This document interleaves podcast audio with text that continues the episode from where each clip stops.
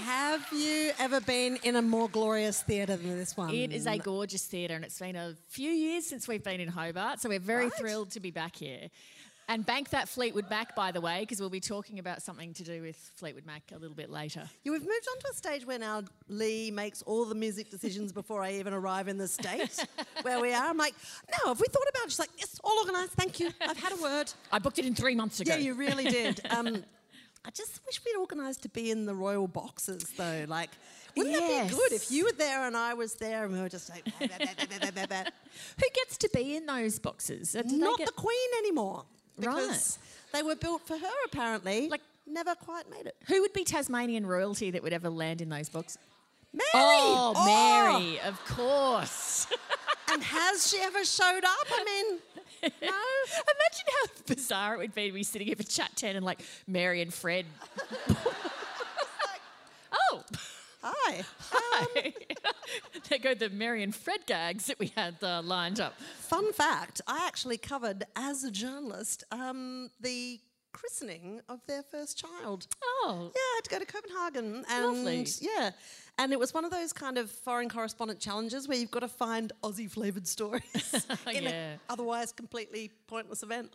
And so I went and did a feature on the Tassie Devils enclosure at the Copenhagen Zoo because they've got one. Oh, so often when Yep. you're a foreign correspondent, you rock up at the most remote things and you'll be like, uh, Were there any Australians? in? Any Aussies here? Are there any Aussies? it's terrible. Any feral kangaroo populations? There's one outside Paris that's a hardy annual yarn. Anyway, look, we're off topic already. We are. We are. Confirmed. Okay. Hobart Show. We always have charities that we support locally wherever we are. We do. And um, tonight we have two. So we have the Hobart Women's Shelter, um, which needs no introduction, and we have supported in the past um, in Tassie. But we also have a surprise second charity this evening, and it is connected to the most chatter story ever, which I I seek your indulgence to tell now. So many years ago, well, not that many, but like this is not a crab run up like to the. you see her Many face just ago. going, "Wow!" And then when I many left years grade ago, 10, I. Jeremy and I took our children on a um, big overseas trip. We took our eldest daughter to see where she was born in London, etc., etc. Then we went to Rome. Amazing. Our kids had all just now become able to walk and not need a nap and everything, so it was the best holiday. And on one of the later nights that we were in Rome, we had dinner at this restaurant, and the kids were being sort of beautifully behaved and, you know, just doing drawing and all that sort of stuff, which was lovely. And we were chatting away. And then at the end of the meal, there was a chap at the table next door who came over and just handed me a little scrap of paper, like a receipt, with a sketch of our family on the back. And it was a really good little picture. And I'm like, what a lovely thing to do. We didn't really chat. He just handed it to me and said, Hope you enjoy the rest of your holiday. I'm like, Oh my God, that's amazing. And I popped it in my wallet. Never really knew where it had come from or who he was. But then years later, found it again in my wallet. Thought that's such a lovely thing to do. And the artist's name was sort of almost legible. And so I put it on Chat 10. And within 20 minutes, seriously, so quickly, somebody had worked out that the artist in question was a guy called Alexander Akenyo, who runs Black Swan Books and is one of the world's nicest men. So, the postscript to this story is that after he was discovered and we got to talk on the phone and um, it became a fun story in the group, this artist from the ACT did an embroidery of the sketch and sent it to me. And tonight, very pleased to say that Alexander Akenyo himself is in the audience. And so, if he can edge, I think you're close ish to the edge. Alexander, where are you? Oh, there he is, right in the centre. Oh, right in the middle, yeah. Yeah, Oh. Jeremy assured me he's quite close to the edge. No, he's not. He's right in the middle. Does everybody mind just sort of just letting Alexander kind of.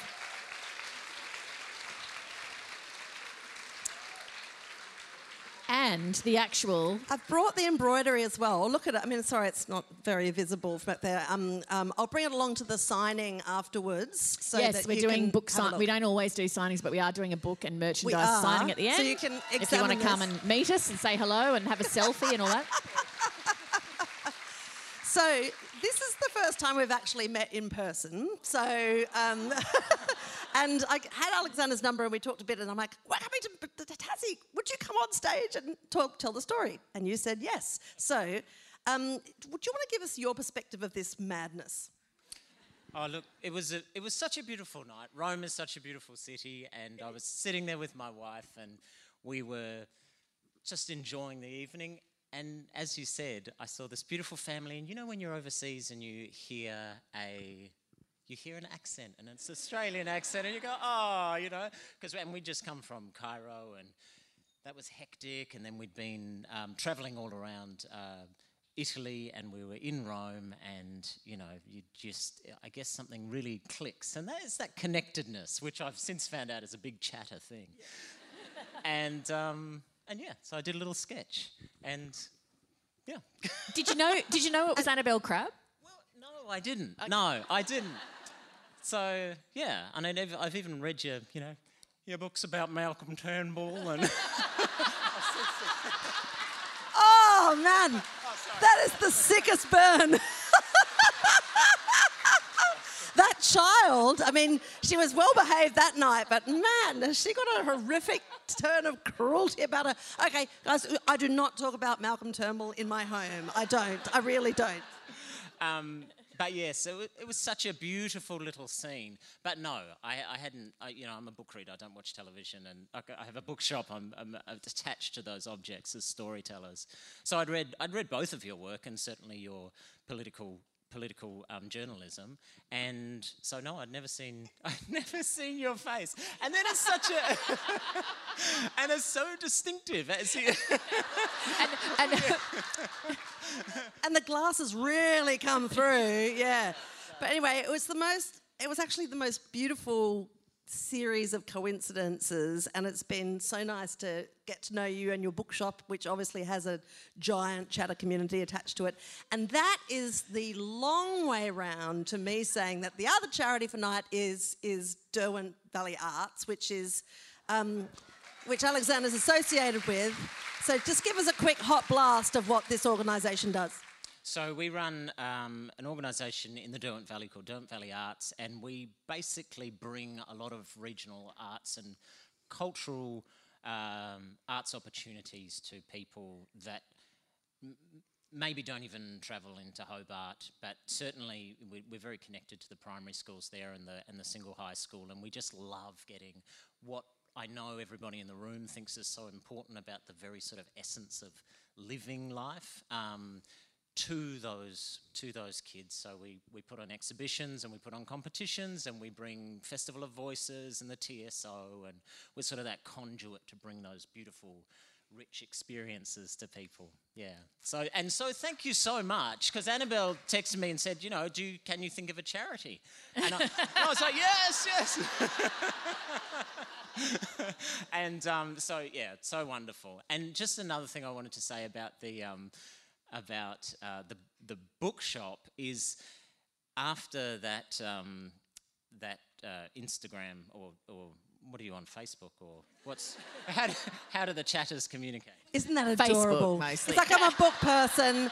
I'm not aware of television or the or the intertubes thing. What is the thing that you're on? It's sort of basically think of it as two tin cans with a, a sort of string in between. Keep going. Um, is Alexander, have you seen one of these before?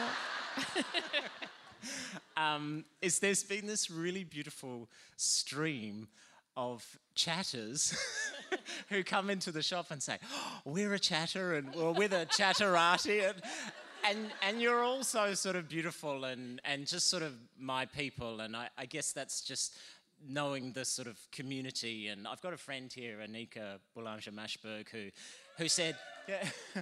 Where she is. And she said, Oh, okay, you should listen. She was explaining what you do. You know, you need to listen to the this, and she, I think she gave me a podcast episode list, and I had to listen to this one, this one, but don't listen to this one first. Listen to this one, and then she, in the end, she said, "No, you have to go back to the first one, and then you have to listen all the way through to really get it." So, feel- so what an incredible. I feel like I need to go. Um, Alexander Leigh Sales, former host of 7:30 Report.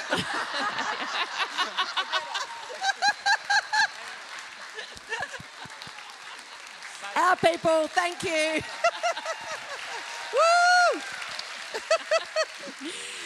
There's a. And, There's and a- also a giant thank you to Dorothy Kraft, who did the most beautiful job of reproducing that sketch in embroidery, which is out chatting even chatters, I think. And it actually like arrived at my house at a time when I was very sad, and that gave me a lot of joy. So thank there's, you a, all. there's a few other quite good chatter stories in the audience tonight too that have come to our attention via social media. One was Lewis Jaffray, who drove four hours today. He said he thinks he might be the only um, 19 year old male in the audience. None of, none of his other 19 year old. None of his other 19 year old friends wanted to come, so his Gran agreed to come. She's never heard an episode before. So, hello, Gran, I hope it's going okay. there was somebody else here who'd never heard an episode before today, which is my friend Bryce, who is my children's old school principal. His mum, Chris, is with him tonight. Listen to her first episode this afternoon, already apparently calling herself a chatter. Bryce made me laugh heavily when we were standing in the wings because we were texting. I mean, I hate to disavow people that I'm not in the wings, kind of getting method.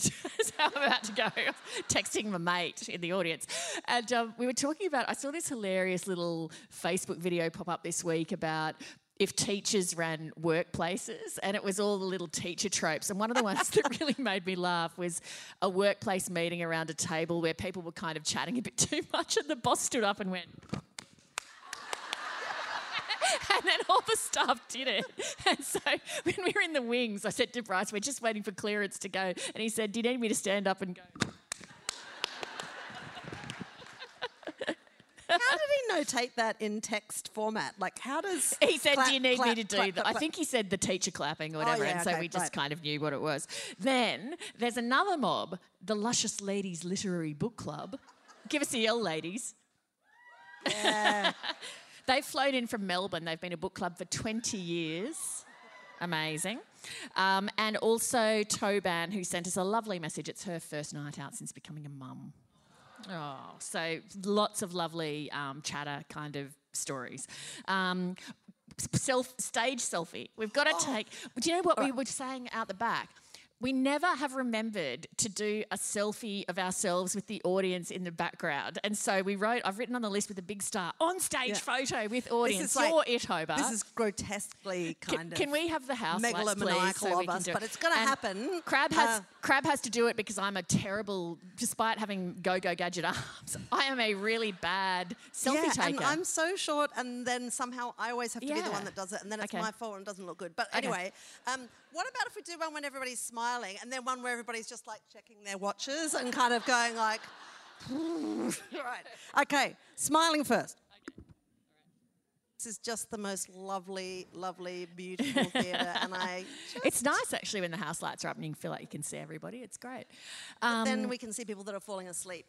yeah, that's well. true. That's all right. Okay, finally, the business end. We get to the reason we're opening with Fleetwood Mac, and that's because both of us recently read Daisy Jones and the Six. Ha- have lots of people read it? Yeah. So I, when I was reading it, I was thinking, okay, this is basically Fleetwood Mac. The, so the book is How early did you start thinking this is Fleetwood, Fleetwood Mac? Because as soon as they described Daisy Jones, I was like, that's Stevie Nicks. So, but then, okay, so the book is basically set in the 1970s. It's a um, kind of a merging of a couple of different rock bands that come together, and this one woman who's got this kind of amazing kind of stage presence called Daisy Jones, and they kind of morph into a, a group, and then there's some kind of love messiness within the group love messiness. there's a, a female keyboard player um, who's in a relationship with one of the other band members, and so it kind of secretly. It has, yeah, secretly, but it has lots of. Anyone that knows much about Fleetwood Mac, it has echoes of Stevie Nicks and Lindsey Buckingham and Christine McVie and John McVie and, and so forth. And Daisy Jones has a kind of very messy drug habit like Stevie Nicks and so forth.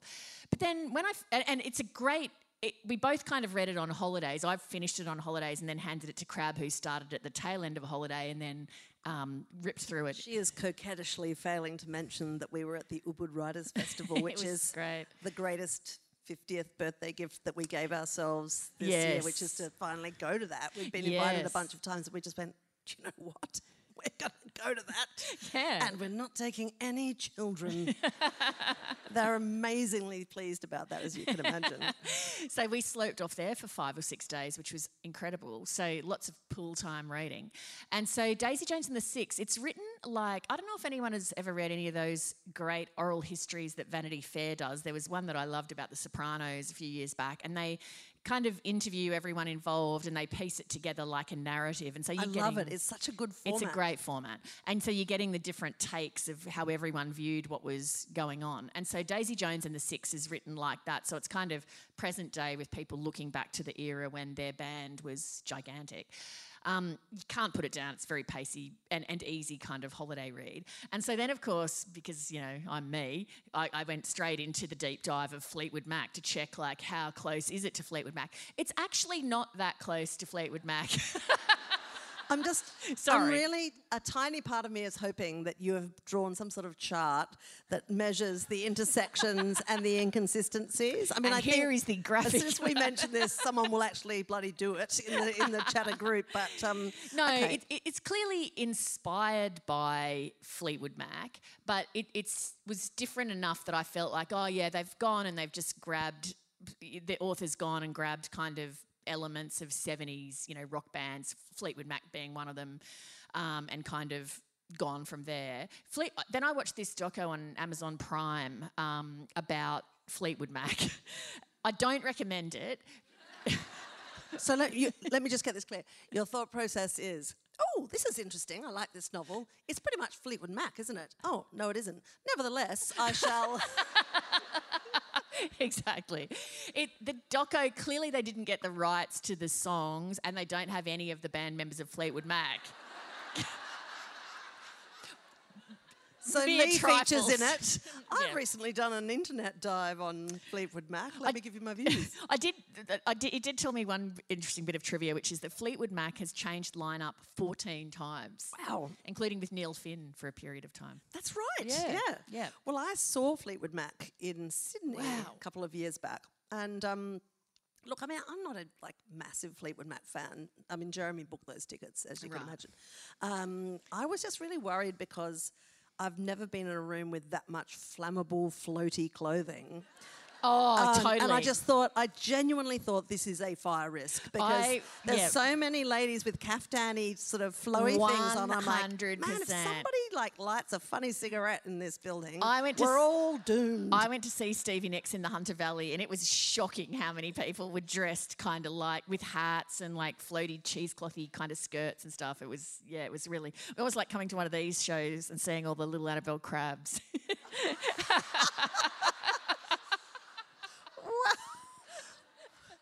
wow. Remember that time that we were speaking both at the same conference somewhere and I turned up and you were dressed as me? It was like really like you had this kind of like like yeah, I just had worn like a flary skirt and a cardigan, and I, as I got dressed, I was like, oh, it's a full. not not in that there was a bad look. It was that it was a single white female vibe, and so I kind of went, "Oh no, I'm going to go downstairs," and she's going to go, "You psycho, what are you doing?" Which she did. now, but you've watched the TV adaptation of Daisy I Jones. I have. And you know, I mean, I'm never that optimistic about TV adaptations of pretty much anything, but it's really good. I kind of, I mean, it's it's a kind of you know rollicky rock and roll kind of um, intrigue sort of thing. Anyone famous in it? Or? Um, you were going to ask that, and I, Because I, feel like prepare. Daisy Jones gives me Sienna Miller Was- vibes, but maybe Yeah. Sienna Miller's too old. No, now. no, no, no. It's it's there's nobody I recognised in it, um, and also the guy who plays Billy, who's the sort of lead singer and songwriter who has this sort of tumultuous kind of emotional affair with Daisy Jones while still um, being faithful to his absolutely lovely wife and also being sober. Um, is he looks more like Jesus every episode that the epi- yeah. And there's lots of sort of back and forth and here's an interview when he's older and then one back when he's you know these are contemporaneous events. Anyway that's my only somebody who looked like jesus is in it. That's um, Try- that's as much as i can help you with. Um, but it is actually pretty good tv and the thing that i actually thought and I really enjoyed more than I thought I would that execution of the novel as essentially a series of interview observations. And it's not Yeah. like chapter by chapter, it's paragraph by paragraph sometimes. Is that it kind of reminded me a tiny bit of that Beckham documentary. It's so weird. Like, Oh. where, because a lot of the um, elegance of the Beckham documentary, and, you know, David Beckham is not a person in whom I'm massively interested, but like I liked the way that doco was made. Was they inserted a lot of comedy just with the juxtaposition of people's very confident statements that contradicted each other. I just love that. Like That's always great. I love a bit of um, creative, not creative editing, just like intuitive placement Yeah. that gives you more insight into the relationship than you might otherwise have had. Sales. I felt like I dazzled in that Hobart show. Crabb. The Hobart show was the worst one of Sal's career. Like that exactly, kind of yeah. that kind of thing. I remember, like, it works in politics too. I remember in the killing season, one of the most interesting little um, segments was in the lead up to um, Julia Gillard challenging Kevin Rudd for the um, Labor leadership. There's all these meetings, and this is what you get in politics all the time, where you can interview everybody who was in the room, and some of them will have entirely diametrically opposed accounts of what happened. Court as well. Court reporting. Same. Right, Yeah, and it's amazing. it's so interesting. And the reason why that happens is often at the time of these sorts of contests, you've got people from different factional backgrounds or different factional leaders coming together to kind of like nut some deal out. And what will happen is they'll have the discussion, and then they'll both each go back to their own buddies and tell them a slightly more self-flattering version of the interaction. Oh, I absolutely ripped that guy a new one, and I, I said absolutely we're not doing that, and so that's when the versions start to change, and then after a while, it just settles in in their heads I that that's how it happened. I think even earlier in the process than that, it can take root, which is I think there can be a situation in which two people or multiple people are offering quite different versions of the same event and neither of them may be lying because their interpretation of oh Crabb looked cross when i said that or and so then you say oh Crabb Crabb seemed kind of cranky when i said blah blah blah and then but you weren't at all. You were just thinking um, you know what am i talking about next or whatever. And so it's i think that even just all those little micro ways of reading body language come into And play. even what you take out of a, um, a conversation, because if there's something that you really want and you hear the other person saying, Yeah. oh, we can think about that, then you go, oh, she was open to she's X. doing it, yeah. Well, she's definitely doing X. And then you go back to your supporters, you know, I've got an absolute rolled gold commitment that she will do X. So the oral history thing and, and also the kind of front woman thing brings me to the next thing I'm really dying to talk about, which is Britney Spears' memoir, The Woman in Me, which I have knocked off in the past week. Um, so I listened. I, I'm not, as we know, a great lover of audiobooks, but I listened to the audiobook of this one on someone's recommendation. And I do love a celebrity audio memoir audiobook Yes, you do. normally because I like the celebrity themselves reading their own story. In the Britney Spears case, it's Michelle Williams, the actor, who reads it.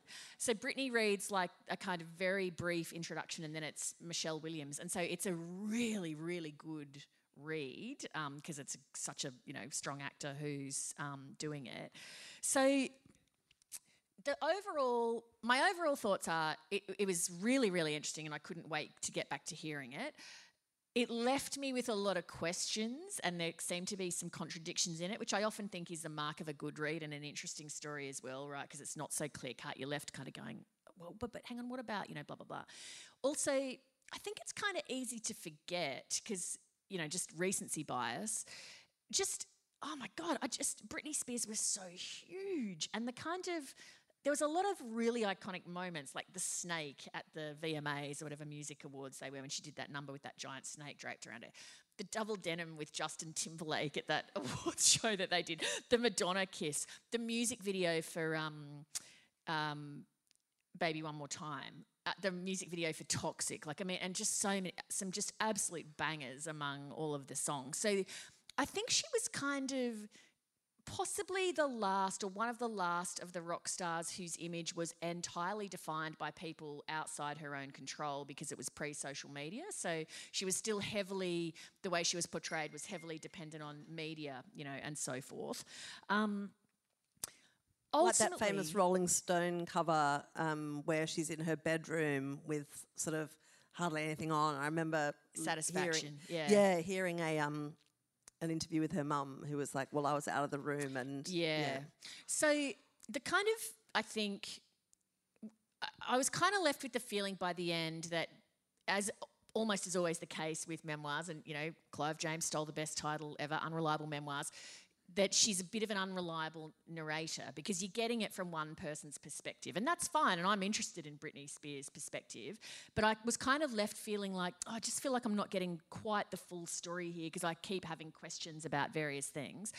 The stuff I think that's indisputable is um, she goes into great detail about the conservatorship where her father took over basically the rights to everything to do with her life. And that's kind of shocking to hear her perspective and take on that, which the world became kind of more aware of, I think, towards the end of it when it was then overturned. But things like she talks about at a certain point, her is father. There, are we under attack? Is yeah. There... I assume it's the hospital, is it? Oh, yeah. I see. Yes, Yeah. it's Med- whirly birds. medical- okay. good, medical good. chopper. No, that's fine. Everything's fine. yeah, that's right. It's Completely fine. Be okay, person in the chopper. Um, so she um, talks about, for example, her father would say, uh, you know, you can't have dessert. And she would think in her own head, if I go and get some, is that actually illegal? Right? Because her father had such a level of control. And so you're kind of hearing it thinking, geez, it was truly extraordinary that her father was granted that role, not a- more independent kind of person. Um, and then, so, so all of that kind of things is, is all of that side of it is horrifying. But then also, there's a lot of skimming over of her own. She kind of admits there's a, she says a lot. The form of words is used a lot. Well, I will admit to blah blah blah blah blah. The only thing she really admits to having an issue with is Adderall. She doesn't she admit to any other drug use taking problems. Um, she admits she was had mental health issues and so forth. But you kind of left feeling like I'm not kind of quite sure. Something very serious must have been going on because a court ruled that you couldn't, you know, kind of have your kids and your father was given full control of your estate and so forth. And I felt like I didn't really get to the bottom of that.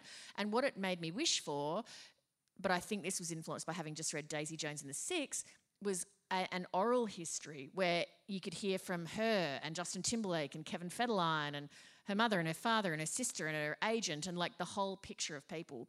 Again, I think it's indisputable that she was surrounded by terrible people who were not. You just wonder who was actually the advocate for Britney Spears because her mother was writing her own book, you know, years ago when she was really unwell. And so as a kind of person that's not in that celebrity world, you're just like, God, you know, how, how was no one kind of in your corner here advocating for you? Well, I guess, I mean, I always think that it's analogous to think about, um, you know, young sports stars that are incredibly um, able and marketable and sort of the flavour of the month. And a lot of people have a vested interest in Yeah. that that kid doing well, being pushed, you know. Yeah. Um, and I think that that happens sometimes with young artists as well. And you know, she was a kitty, kitty, Oh, kiddie so artist, right? young. Yeah, she she was from childhood, you know, Mickey Mouse Club and the whole works. I mean, she she points out, which is a completely valid point, that after her father's been given full control of everything to do with her life, very rapidly she's sent out on tour and she's saying, Right, so I'm capable of doing, you know, eight shows a week or whatever it is that she's doing. I think she's doing a Vegas residency, but I'm not capable of having any control over my own say over my own life, my own decision making. And of course, a lot of people got very rich off, you know, she's very rich too, but a lot of other people got very rich off her. But then I say a bit like Fleetwood Mac. I was like, okay, let me just go and have a look at your Instagram. And this was one of the things that Oh, don't do that, mate. This contributed to my sense that oh, I've got an unreliable narrator here because the voice of the book bore next to no resemblance to the voice of the Instagram, which I presume she's doing her own Instagram. And so that left me again with a bit of a unsettled feeling about it. But but nonetheless, it was super interesting. did you get that? So was it well written? Like, did you? Yeah, there was a ghostwriter, but interestingly, the ghostwriter hasn't been publicly declared, but there's articles about it's believed to be XYZ person and it's a man. So I don't know if because they've clearly, the structure of the book and the kind of theme of the book is clearly making a play for the Me Too crowd in that um, I'm a woman who was a strong woman who was kind of, you know, treated badly because I'm a woman, and the book's called The Woman in Me. And so maybe I, I thought to myself, well, maybe they didn't want it known that it was a male ghostwriter, if that is in fact accurate, which I don't know if it is or not. Um, maybe they didn't want to. I mean, obviously, when you have a ghostwriter, you know, people prefer the book to be known as their work rather than that it was actually written by somebody else. Yeah. But it is a good piece of work. It's kind of um, it gets a little repetitive, but in a way that I felt was understandable and kind of um, authentic. In that she was under this conservatorship for 13 years. And so obviously that becomes kind of boring, right? Because she can't do anything. She's so restricted in being able to leave the house or make her own decisions that that the first part of it when she's kind of just freewheeling and having a life is very interesting and amazing. And then there's 13 years of where there's not a great deal happening. And so and but a- also but a huge amount of international attention, particularly on social media, about like exactly what's happening inside that mansion. right? which only really started towards the end of, of her, you know, kind of thing. But yeah, it's it's sort of i i you do wonder, like in an age of if she had been say ten years later and had more control of her own image because of social media, how things might have played out differently. She clearly, like a lot of people that become famous very young, has this. Um, Sort of difficult relationship where she hates the invasion of her privacy, but also almost craves the attention at the same time, because it seems kind of normal, right? Because if you're used Yeah, to the from being. Instagram feed is not a you know I want my privacy feed. No, like I it's think we can absolutely say. not, yeah. Um, but did you get when you were reading it? Um, and we'll, we'll get off Britney Spears in a minute. But, but um, did you get that same feeling that I get when I read the thoughts of um, um, my gosh, help me out, intern Clinton, Monica Lewinsky. Oh, yeah. Monica Lewinsky. Or watching the Amy Winehouse documentary where you're thinking, wow, this is a young woman who became intensely famous and intensely judged. And we were all kind of sitting around and being a part of it without ever really, kind feeling- of, yeah. kind of. because I find that really awkward. You know, I, I was it, it gives you. I think when you read any, you know, or see an interview or read anything with a celebrity, you get that sense of oh, they're an actual person, you know. And Britney Spears makes the point that from such a young age, and, and you know, she was a part of it too and wanted to be sexualized. She was very sexualized. So, of course, you're viewed as kind of an object in that sense. So, she from a really young age was being ogled all the time and kind of judged in a, in a very objectified kind of way. Then there was this whole thing about remaining a virgin, and that became this weird thing that it was sort of okay to ask her about when Yeah, she was like a, you know, so still sticking with the virginity thing. Like, she and she points out that like she lost in the book she says she lost her virginity at 14 and then she was like but then there was this public image of me you know and so that was she found that really awkward um, to kind of handle it's very interesting i mean it makes you kind of think oh, geez you know you'd hate your child to be famous at a young kind of age because it's just it, on that sort of scale unless you'd spent years and years and years trying to bring that situation about. Well, exactly. I mean, that's the interesting thing that she craved it herself, right? So it's that yeah, it, that that's what makes it so interesting. It's like that, you know, be careful what, what you wish for kind of vibe. No, I mean her parents as well. Like you know, She was driving it though, really more Yeah. a- as a young child, more so than her parents. Like she was, re- she loved it. She loved singing. She loved the whole vibe. She was clearly very good. I mean, when you watch some of the, because of course I went onto the YouTube straight oh, away. Oh, the deep dive happened. Yeah. When you watch some of the like early Britney Spears like appearances in concerts and um, you know videos and music awards shows, I mean, there's this clip. She does this thing with Michael Jackson where they sing "The Way You Make Me Feel," and she's just like strutting around on the stage. She's just she's an incredible dancer, and you just look at her and go, "Yeah, I can see why you're a global superstar. You're absolutely amazing." I like to think of you kind of.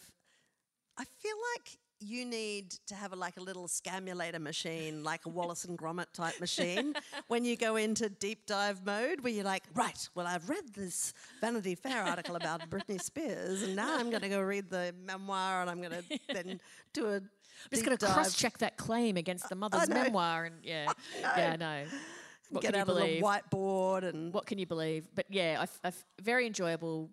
Left me wondering, am I being? Is it a bit unreliable? Wasn't sure. Possibly. I, I um I, officially what is known is that this is the most Britney Spears content we have ever had in any conversation and I'm so here for that. I honestly don't know why, as our going out song, we didn't pick Britney Spears. What didn't we? I mean no. Well no. no. Should we uh, Actually, look, look? If if we can change it to be toxic, baby one more time or toxic? Yeah, can we have toxic, please? As that going off is that music. possible? Thank you. Yeah, let's do it. Okay. Um, so I haven't watched all these things, but you know how sometimes you sort of have a look and see what new docos or things um, are available. There's this total rash of dudes at the moment. Like there's a Schwarzenegger one. I mean, I think that's getting a bit old, but like there's a Sylvester Stallone one, which seems to feature like all of these Quentin Tarantino types. There's a Robbie Williams one. Is Robbie Williams that interesting? I don't know. I started watching his. It's Eh, kind of okay. I don't know. Anyway, they're really having a moment, aren't they? These Yeah. chaps. But um, uh, we won't go into that because I've read some books. Okay, yeah. I mean, Now for the highbrow content of the evening. stick with me, people. this is going to be enlightening. Hang Um, on. Oh, stop it. oh my God, that child. Sorry, the background to this is that um, last Halloween, my daughter, who was then nine and is now 10, um, her Halloween outfit, which she hilariously arranged behind my back with uh, my partner, her father, um, she dressed as the mummy, but it was like as me. Um, and she had a wig, like of curly, long brown hair, and then bought some red glasses. and she strutted around impersonating me. and it's actually a bit unnerving, but her impersonation of me, which I took a quick video of and I put it on Instagram because it was funny and because you can't really recognize her, but then it went completely crazy because it's very It's so accurate. It's very cruel. And she's, you know, strutting around going, Oh, did you hear about that old Malcolm Turnbull? I mean, you know, he's like, Oh, yes, yes. Which I do not do. I do not chew my glasses. And then she's going, Oh, I read a new book the other day. It's called Vegetables. Yes, very good. It's very good. That was the perfect also oral history moment where we both said at the same time. Crabb said, My daughter did this impersonation, it was very cruel. And I said at the exact same moment, it was so accurate. Anyway, so um, for Gran, that was the background to these constant people chewing their glasses and people thinking that's funny. That's my daughter's done that to me. Um, Books. right, so books. I am pages from finishing and finding very gripping a book by a Tasmanian born writer called Francesca Haig. Right? And we got this book because I don't, she lives in London, I think, now. Um, can I confirm that with you, Haig fans? Yeah. Um, and, oh, she's back in Australia. Lives in Melbourne now. Right. Oh, that is how we got copies at our Melbourne show because I got a little bag dropped off with two copies of this book. And I'm like, oh, that looks pretty great. And um, it is a terrific piece of work. So the book uh, is called, um, I know what it's called. It's called The Cookbook of Common Prayer. And look, it's got some tough subject matter because it's about a family live in um, Hobart, and the elder brother is on a kind of gap year in the UK, and he dies in an accident, a caving accident, and his younger sister has been in hospital for three years. She's anorexic and she is just clinging to life, really. And it's a real crisis situation. And then there's a younger brother. Um, and called Teddy, and a grandfather who Teddy has got a lovely close relationship with. And because the daughter is in such a parlous state, she's so hovering on the edge, the parents decide that they won't tell her what's happened to the older brother. It's, I mean, yeah, it's extraordinary, like concept, um, and it is so sensitively executed, and in particular, the depiction of the little boy, the young boy, is so beautifully written. Now, not unlike old Daisy Jones, this novel is written from the viewpoint of the mum, the dad, uh, the sister, the little boy, and the friend. There's another voice in there, I can't remember whose it is. Um, and so you're going through their testimony basically. And so you get that sense of the differing perspectives. The girl has a secret, you're not sure quite what's happened with her, but she's holding on to it. And then the little boy is trying to find out, you know, what is making her um, give up on life to, to the extent that she has. Anyway, um, I really admire writers who can write children without being I'd capture an essence of childish thinking without being super Yeah. twee. It's really, really hard to do, and she's done a really great job of it. So, look, I mean, it strayed close to some stuff for me that you know is quite um, close. It's emotional, but her depiction of grief is really convincing as well. Um, anyway, so like it may stir up some things if you read the book, but it is um, a terrific, terrific piece of writing, and um, I am really glued to it. Goodo. And you've read another Tassie book too, I think. Well, look, I mean, it's a cheat Tassie book. Um, it's a, it's by Megan Rogers, and it's called "The Heart Is a Star." She's not a Tassie writer, but it's Oh. set. Um, it's set um, la- significantly in Tassie. So, and the storyline is, is a woman who's got a couple of kids, a grumpy husband. She's a bit. They're all a bit sick of the marriage. She's having an affair with a, a an artist, and she's got this incredibly clingy mum who is a catastrophist and periodically and lives in Tassie and he periodically rings her up and says, I'm ending it all. And then she's got to fly to Tassie and kind of sort it Oh. all out. And actually, there's something weird going on in the history of this family where the dad died and um, the mum is blamed by her daughters for the dad's death, but there's more to the story. Anyway, it's, it's kind of very twisty and kind of dark and compelling. So What's, what's it called? Sorry. It's I- called The Heart is a Star, Star, right, by Megan Rogers. I just realised um, I should have read bloody Richard Flanagan's book before I came down here. Oh, It's God. sitting on my bedside table. What a hideous blunder. Just- I like- is that because you're like, well, Crabbs, Crabbs read uh, I know. I just a when I said you read writer another who. Tassie book, I just suddenly went and oh god, there's a, there's a kind of oddly famous one who's just down the road. Look, I mean, Flanagan can take the punch. I Well, mean, I like mean, you know, I mean, that's true. He's just, you know, he's famous enough, and you can he can just wait for you to read that book. Speaking of, I tell um, you what, um, he did a terrific, terrific closing address at the Sydney Writers Festival this year. Very, very powerful piece of writing, and um, I think it, it's is online. it, can you listen to it, or is it? Sometimes they post addresses. I suspect it probably would be actually at the Sydney Writers Festival website. They post um, uh, those addresses, and it would be great to listen to as a podcast. It's um, yeah, Speaking of um, famous writers, I, again, when we were on holiday, read a book that partly because I just had never read anything from this author, um, and I thought, all right, if I'm going to start with one, I'll start with the most famous. So, um, Haruki Murakami, Norwegian Wood. It's only eight million Oh, she years old. made such a display of like, oh, I'm just reading Murakami. Allow me to sit like, by the pool uh, with my Murakami. Yeah, just you know. Actually, that is not true. She did not do that even once. so Um, oh man, it was famous books. Obviously, are often famous for a reason because they're super good or they hit a kind of thing. And I actually learned something reading this book, um, which was a form of genre that I had never heard of before, which was a German word called Bildungsroman. Has anyone else heard of this? I love how you said that. Oh, Okay, so it was just me. this genre, horror. Has anyone heard? You're like Alexander. This thing, Facebook. Do you know it? okay, the television. so it kind The of means cathode ray tube.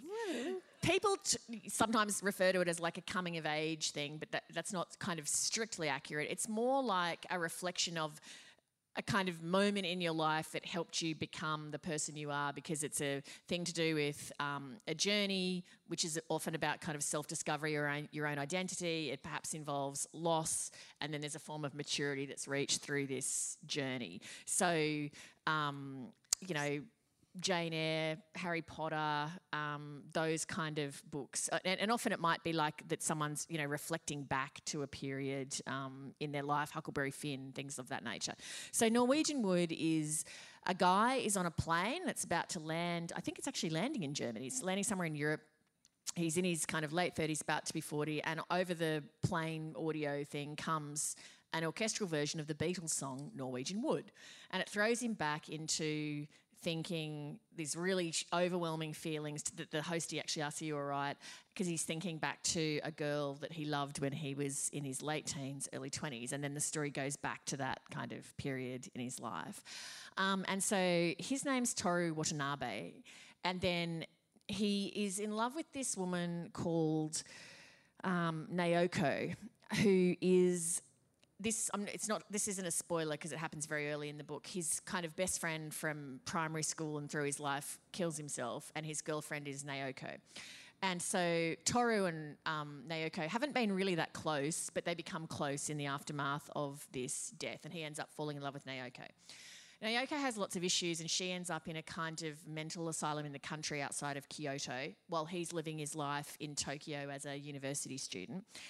And so they're not really having a relationship, although he really wants one because he's really in love with her.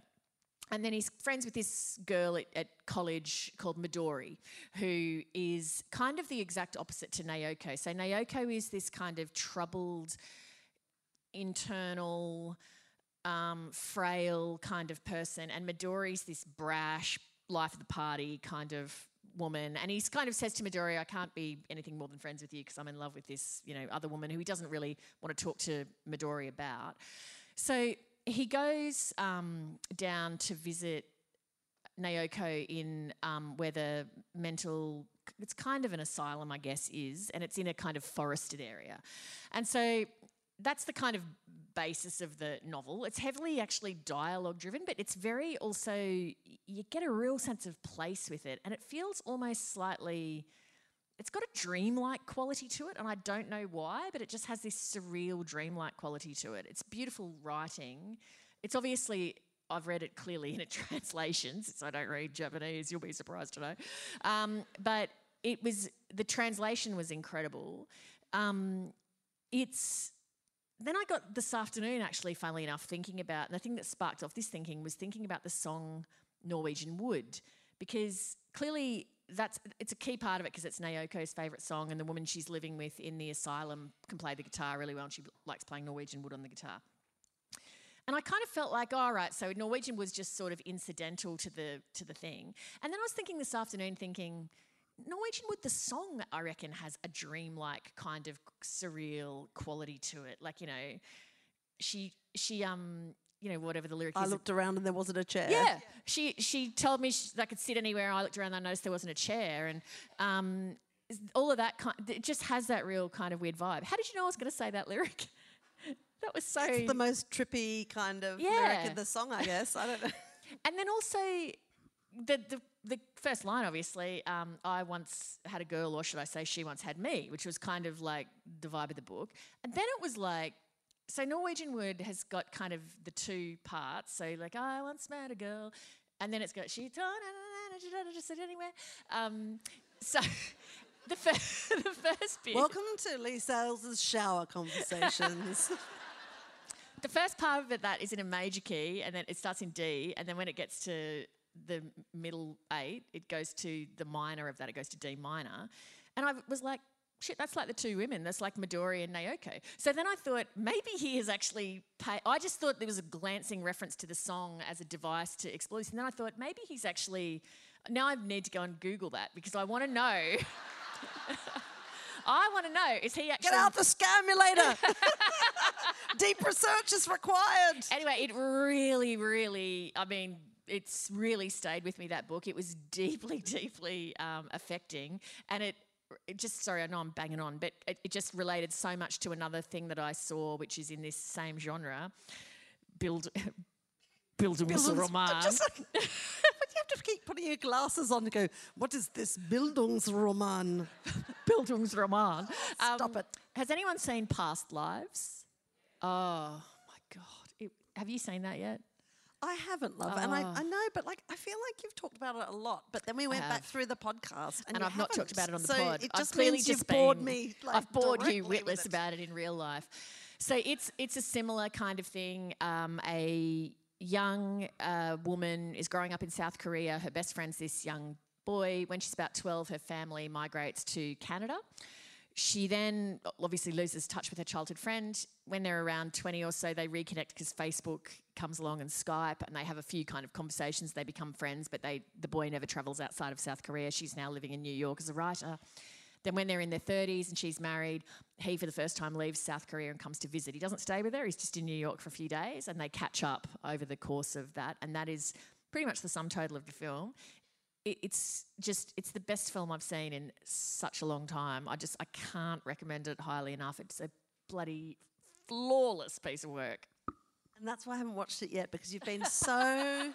Do you get that sometimes where somebody is so like, you have to watch this? And then you think, I don't think I will. I just, uh, I think.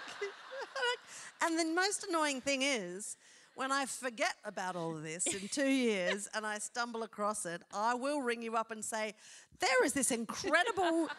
and like, no judgment because you've done that to me. Oh, many And, times. yeah, I know. I know. I know. It's weird, isn't it? Recommendations. right? Yeah. Because I've done the same where you've told me, mate, you are going to love this, or other friends do it, and then you read it or watch it or whatever it is, and you go, I absolutely love this. Why did I take so long? I know it's like the Americans. Remember, it took me about took me about three years to give way to your begging and pleading that I watched that, and then I could do nothing else for like months. But then And I get, I do think though sometimes, like especially with an author like Murakami, of, of whom I'm now an authority, um, I think you can sometimes, um, like Salman Rushdie springs to mind that I've never been able to get into any of his novels, and so people can say to you, "This is amazing, I love it," and then sometimes I think with a really famous one like that, it can just not be your bag, and you don't kind of connect with it for whatever reason. Or maybe if I read Norwegian Wood.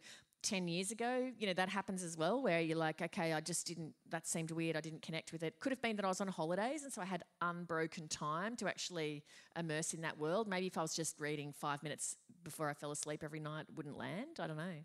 Yeah, I think sometimes on holiday too, when you're reading a few things at once, because I like to, you know, just suit my mood. If I've got a bit of time to read, I'll be like, I'll read four at once, and it means that you give yourself a little bit of latitude. And sometimes you pick up something you might not ordinarily do because you feel like I'm so flush with time. I can just, yeah. I have no children here. I can just read another book if I want, you know, and that gives you a bit more. Um, bit more options. Um, I want to talk about two quick things that are, actually leading to somewhere I know you want to go, and they are, but just for a bit of a break, two pieces of video that I saw this week. Um, one was Glenn Maxwell's um, Oh, yeah. unbelievable. Like, so we were in a production meeting with um, our friend Chris and producer who was talking about um, this innings by Glenn Maxwell, and we hadn't. And Jerem, I'd heard Jeremy talking about it as well, and I hadn't seen it, and neither had you. But the way that they were talking about it um, made it sound so compelling that I then went and watched it. Oh, and great, because I've not watched it yet. So Okay, well, like so, essentially, um, Australian batsman um, Australia in all sorts of trouble. Um, and he's at the crease and he gets horrendous leg cramps because it's really hot. He's been out there for ages. And you can, the pain in his face is incredibly just hard to look at. Um, and he can't run, like he can't run. So he's basically got to stand at the crease and just Ding it for a six every time. Right. And he made 200 runs. And he's like, like I can't remember the stats, 14 sixes and 13 fours or something. It was just like unbelievable. And then in between overs, he would like lie down on the ground and the physio would come out and work on him. It just, it was, Do they let him have water and stuff? oh yeah, you're allowed to have water, but Oh, I mean okay. like, Uh, it wasn't super, like, I don't know. No, just to send someone out with a broom to beat him up, like just to like, no, I'm sorry, you can't have water. Like, just like, I'm just reminded of when I'm going like, are they allowed to have water and stuff? It reminds me yet again of the utter fraud that I committed when I started that interview with Shane Warne by going, Warney, we're here at the MCG and I can't help but recall that time you took your 700th wicket. I didn't even know that they're allowed to drink water out there. And what about how everybody who's ever met you watching that interview, which was actually like your interview with Shane Warne, was in two parts over two nights because it was so good. I mean, I, like anybody else who's ever breathed the same airspace as you, as you knows that you know nothing about cricket. so, um, so when you said, and I think we all remember, like, oh. And when that went to air, your phone, I know, lit up with people just going, oh! It, it lit up. Anyway, you'll be able to talk knowledgeably about Glenn Maxwell so what- and his leg cramps. So does he? See, this is how little I know. Is the whole time you were telling that I was thinking, now is the guy's name Jim Maxwell? And I'm like, no, it's not No, no, Jim no. Maxwell. It's Glenn Maxwell. He was not in a position to be So batting. what? How did did he then get out, or what was the? you said he batted. He got 200. Then what Yeah. happened? I can't actually. I mean, I was so. Hang on. No, no, they He won. won- oh, they won. Yeah, Oh. he got him. He got him over the like. I mean, they came back from because of this heroic effort. It came back from you know horror to triumph. I mean, it's you The person who's the gonna- ultimate Aussie battler. The person who's going to hear this podcast and go, thank God everyone now knows what I was dealing with is going to be former executive Justin- producer of 730, Justin Stevens, who every time there was a sports interview, he'd go, can we just sit down, please, and go through this Oh my god, you've got to you've got to tell the Justin Langer story. I've told that on the pod. Oh, have you? Yeah, yeah. Well, come on, just just give it a quick Uh, like, just reboot now. we- I mean, he this once is came- actually appalling. I forget, I forget what was happening, but something was happening in cricket, and Something was happening in cricket. well, it wasn't Warney's 700th wicket because you were all over that. And so Justin came in and he goes, Okay, I've landed Justin Langer, but he can only do it in 10 minutes. Are you going to be all right with that? And I went, Absolutely, no problem. And he walked out of the room and I Googled, Who is Justin Langer? And the most fraudulent thing is that she did a perfectly good job of it. And like, this is a weird thing about journalism is you lose your shame. You're just like, okay, I've got five minutes to go from knowing nothing to knowing enough to just interview this dude. Like, anyway. I know, it's, No, no, it's horrific. terrible. And I don't think you even cracked a sweat. You're just like, mm-hmm, Yeah, great, no yeah, worries. I'm on it. Um, and I, I think, I mean, it was a terrific interview, but like the worst thing that happened really was when you retired as 7:30 host. Justin Langer sent a lovely video message to your farewell, thanking you for your ongoing interest in cricket. And Do you know, we went through our contacts lists the other day for something we're doing, and I have got a, an alarming number of cricketers' contacts, actually. It's weird. I am very connected to the cricket world. I don't know how that has happened, but I am. I've got everyone's number. It's weird. I'm not going to lie. Oh, I was just gonna like, I don't know where to, what to do with that, but I mean, Okay, so I they mean, won- If they I'm won ever organising a certain kind of party, I I- will like definitely hit you up. Um, I pray that Justin Langer is not a chatter. no, I feel like that Venn diagram is pretty like it's going to insulate you. Um, so the other thing that I saw. Which was just a little clip from um, News Breakfast on the ABC this week, was when Imogen Crump was doing, I think, the news with papers. Um, she's a journo, and they were in a discussion about um, um the Middle East, and she's bowled up a particularly curly one. That's a cricketing term. I don't know. um, and she just starts talking, and then she says, oh, "Listen, I could keep just blathering on like this, but I think it's best if I just disclose that I'm having a massive." menopausal hot flush right now and I just can't think straight and so I'm just going to wait for a second until this is over.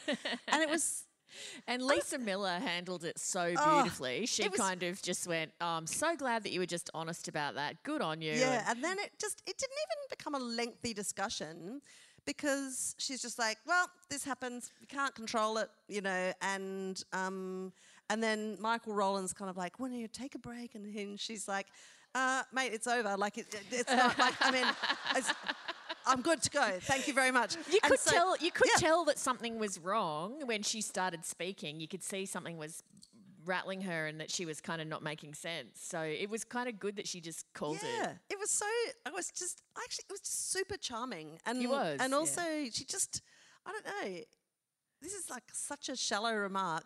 She was wearing the greatest top. She looked amazing. No, no, no. She just looked. She looked fantastic, and then she just was. You felt like you were getting every single bit of that person's brain right then, and like she's super smart. Like she knew exactly what she was talking about on what she was there to be talking about, but she also was just like swiftly and concisely disclosed what was happening and you know and then was back to business i don't know i just i just thought it was really i i really enjoyed it is a terrible thing to say because she obviously was a bit like well i'm not thrilled that that happened It was very human. Yeah. Like when Nate actually on News Breakfast disclosed that he was having anxiety attacks because he had one in the middle of the show that he couldn't kind of come back from. Um, and it's just, I think a lot of people, I'm sure when you're the person in the center of it, you feel like, oh, this is horrendous. But actually, everyone just finds it like, oh, that's just, that's like me, or it's very relatable. yeah and you also know. menopause is all one of those things that doesn't like is just mammothly under discussed even though Yeah. so many women go through it and um, it, reminds me that reminds me that Kaz Cooke's new book on men- menopause is just such a cool piece of work. Like Kaz Cooke is a sneaky wench. Um, she she just like because everyone's like, oh, she's that funny cartoonist lady, and she is very funny. But geez, she writes useful books. She, She really does, yeah. And I mean, I read the baby one when I was pregnant, the pregnancy one. yeah, that's right. Knocked up. Is that what? Oh, I can't. What's Knock- called? knocked up up the duff. Yeah. Up the duff. Yeah. Yeah. Up the duff, sorry. Knocked Yeah. up. God, that's probably something else. Sorry, whoever wrote knocked up. Um, And a special shout out to the author of Bun in the Oven as well.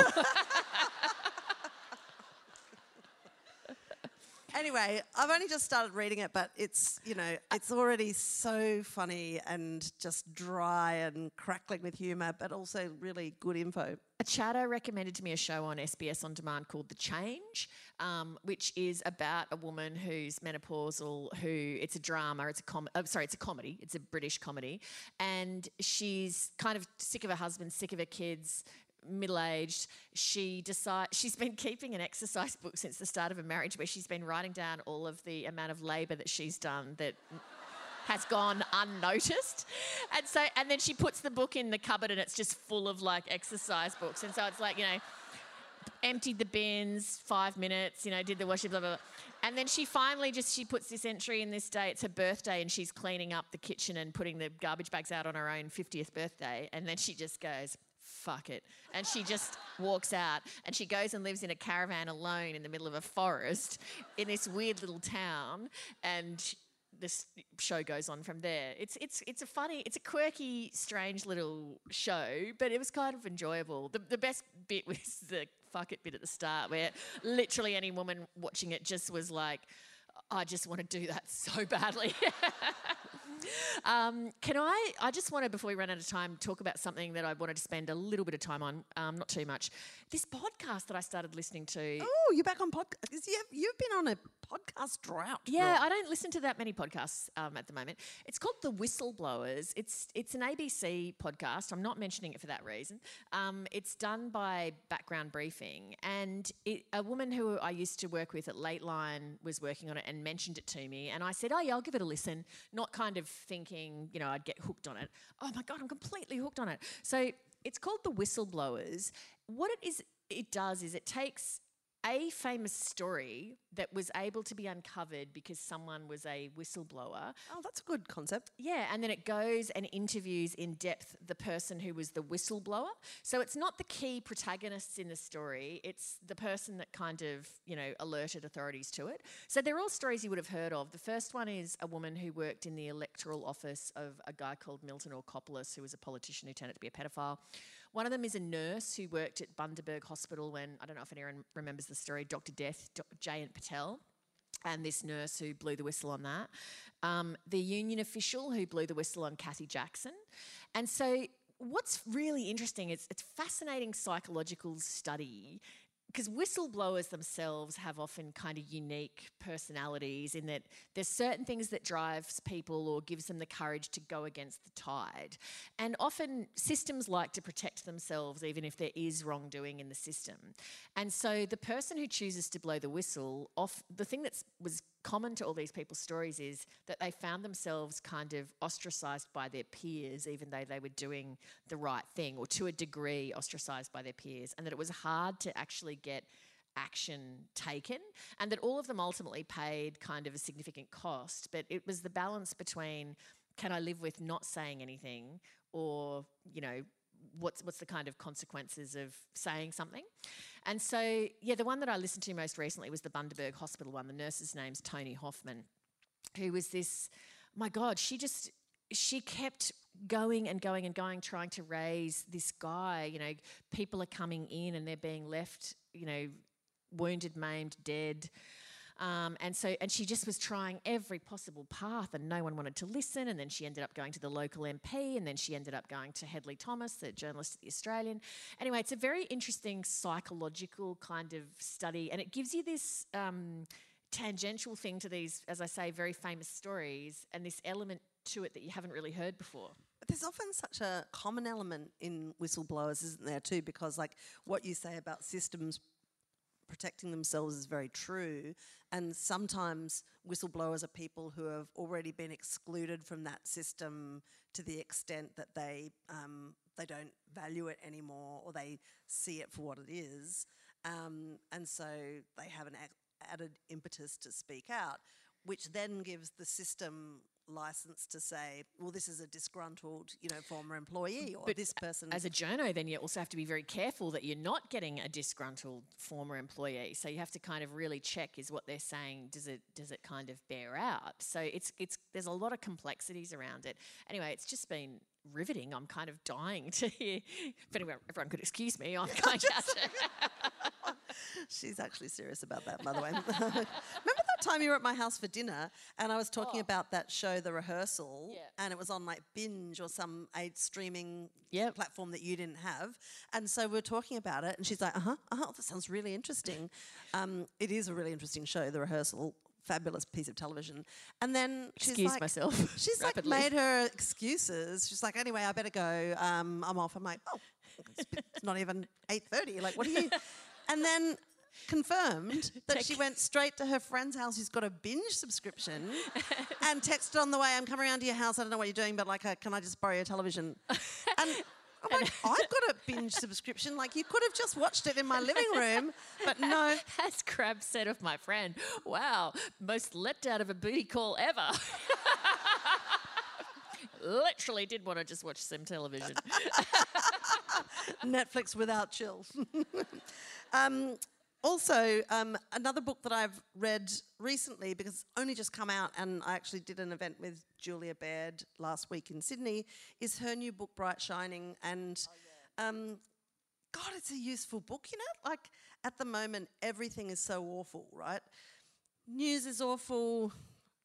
There are giant, insoluble problems that you just sort of pick up the newspaper or read about and think, oh God, everything seems so grim. And in her Julia Bairdy sort of way, she's written a book about grace and about um, acts of moral courage and moral beauty that are inspirational on a human level. And it's such a gentle and observant book. It's also very funny and because Julia always draws information from historical anecdotes and bits she's picked up. Around. There is a chapter on Napoleon's penis, and I'm just like, how does that fit in? To a book that's about grace and reconciliation and generosity and forgiveness. I'm not sure, but there is some Napoleon peen in there. So that reads, that reads like a dare that one of her mates, you know, over a drunken night was like, I dare you to get Napoleon's peen into your book about Right. grace. I always love kind of thinking, are you on a dare? And like, I recently have been looking for just no reason, but um, because somebody in my family uh, is a patron of these products. Uh, the Lynx range of uh, deodorants. Oh, yeah. There's one that's called Old Skateboard and Cookies. I'm like, Are you serious? That's Yeah. what it's called. uh huh. And then there's one called like wasabi and I don't know shoe leather or something. Like it's just, ah. and I'm like, you people are joking. Like there is a very stoned person in the product development department of Lynx who's just going, got away with it. my Got friend, it up. my friend in Brizzy, who used to be a teacher in a boys only high school, said to me she is just permanently destroyed by the after lunch stench of BO and Lynx Africa. Oh, my people don't mess around with Africa. They go for the more, you know, More avant-garde. esoteric. can I just raise, I know we're out of time, but can I just raise one final thing before we go? yeah. Okay. okay. Oh, for a second, I thought you were going to say no because your face was like, No, no, I was I'd just really a bit, rather where's leave, this if that's going? all right. Like, you know, you've been prompted by Lynx to raise, no, raise no. a new thing. Just so my children are out the back, and they have been begging me to talk on the podcast about a TV show called Young Sheldon. Now I'm saying this like as if they're listening out the back, eagerly going, "Mum, please mention Young No, Sheldon." they're on screens They'll watching have their earphones ups on They, YouTube. they Yeah. couldn't give a toss what I'm talking about out here. Um, but do, are any, do anyone else's kids watch Young Sheldon? You Uh-oh, watch it. Adults okay. watch Young Sheldon. Okay, good. All right, I need some assistance here. Um, so my kids are absolutely they love it. So that's it's obviously a novelty for them to get to watch TV with me every night because I'm home now every night, and so that's our thing that we watch. And so we're up to not the new season that just dropped, season five, and so we have watched every episode of Young Sheldon, and we watch it every night of the week basically. So, um, Do you enjoy it? well, it's. Okay, so Young Sheldon is. Do you enjoy it? Adult watches of Young Sheldon? Yeah, okay, it's got solid support. It reminds me of a show that my ex-husband and I, and I can't remember the name of it. We used to call it the Christian Show. This is Show. a good story. does, does anyone know the show I mean? The Christian Show. Seventh Heaven. Yes, Seventh Heaven. It reminds me of Seventh Heaven. Okay, so it's never heard of it. Is there a Christian network that I'm, I don't no, no, no, no. subscribe to? It was Justin Timberlake's wife, just to tie it back to Britney Spears. Wow. Was in Seventh Heaven, Jessica Biel. Okay, so Young Sheldon is it's kind of like a spin-off of The Big Bang Theory.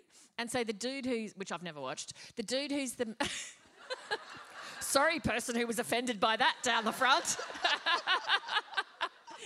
Sheldon Cooper, who must must be, I assume, the lead in The Big Bang Theory. It's young. It's, it's, is this like saying I've watched Joanie Loves Chachi but never watched Happy Days? I think it might be, love, yeah.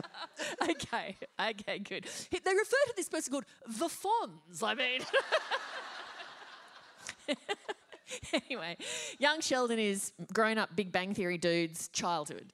Um, it kind of reminds me a bit of the Wonder Years. It's sort of like. Oh, the crowd doesn't like that. Mm. Do they not? Do you not think it's like the Wonder Years? No, no, I think there was just a deep moan of recognition Oh, okay. for the Wonder Years, I think. It's kind of like a contained episodic thing in which nothing ever really major happens, but it's kind of very inoffensive. The thing that kind of baffles me as to why my kids like it so much is because it seems extremely different to when I see them watching YouTube and they're watching a gamer play games and talking about playing games. It's, it's, it's far more like what the kind of content I watched as a child. Which so it baffles me. Oh, I thought that kids weren't into this kind of stuff now. So I guess that's what I'm baffled by. This is the most old man yelling at clouds thing that I've ever heard you say. Can, can, can- somebody, mean, can what do you- what- somebody just yell out what you, what's the appeal of it? The plotting. It's so innocent. Innocent. Yeah, okay, maybe that's it. Maybe that's I've what met your like. children and that doesn't appeal to them. Like, The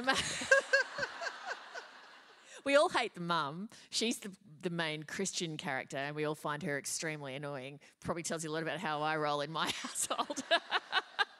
anyway, um, kids, if you're listening out the back, and I know you're not, young Sheldon has now been mentioned on the podcast and seen.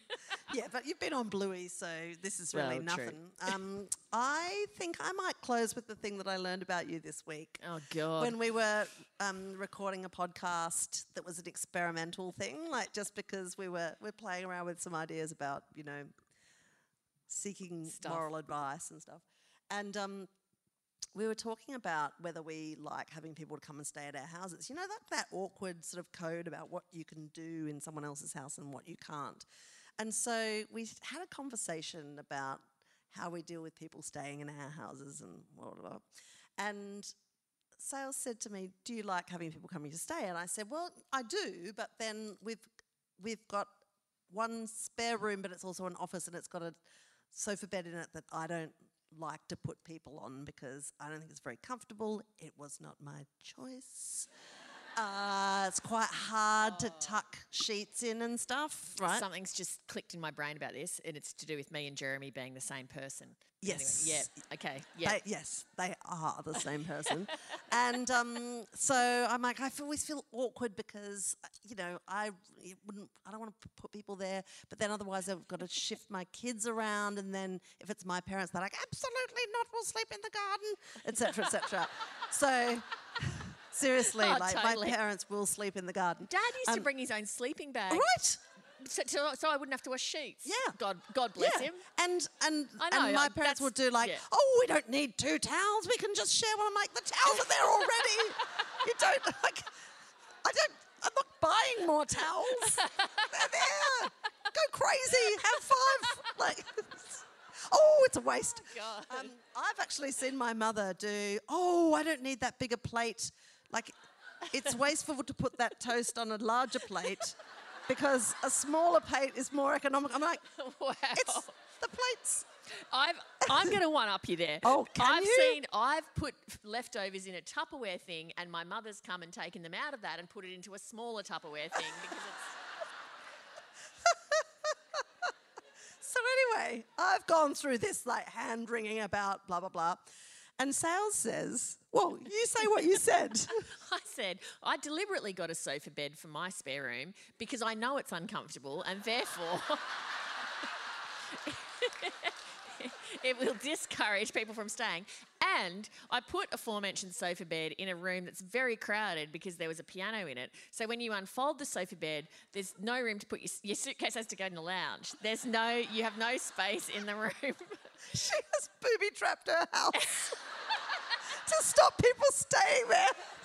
I'm just like, what? Except for you, Sabra, my friend in the audience. If you want to come and stay, I will get rid of a child for the night. It's fine.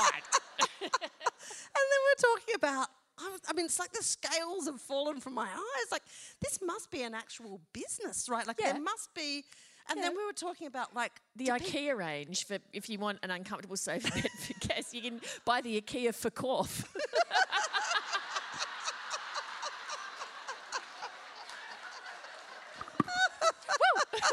Hit me. Woo! Ah, you've nailed it again. the Furkurf. The, the IKEA Gahum range. With an umlaut over the O. Somehow the sadistic detail of the fact that you would cram a sofa bed into a room that has a grand piano in it. It's an That's upright. achieving. It's an Oh. upright. How big do you think my house is? That I would have a room with a grand piano and a sofa bed, and that that is the spare room. Do you know what? I mean, the thing is, I've been in that room many times, never been invited to stay, oddly enough. Um, but such is like the, the horror of my like realization about your character that in my mind the piano has grown to be enormous. well, the cello's in there now too. like, we have to end this because I'm in pain. From laughing so hard. Oh, God. I'm in worse pain than Jim slash Glenn Maxwell. Well, let's not go back through all the lowlights of this discussion. All right, so we're going to go out. She'll be signing books after she briefly, you know, doubles over in pain. Worse than Glenn Maxwell when booting, you know, not booting, going the tonk 200 runs. And um, we will be uh, signing, and I will be giving Leigh's home address to anybody who asks. Who'd like to stay? Thank you so much, Hobart. Thank you, Hobart. You've been awesome.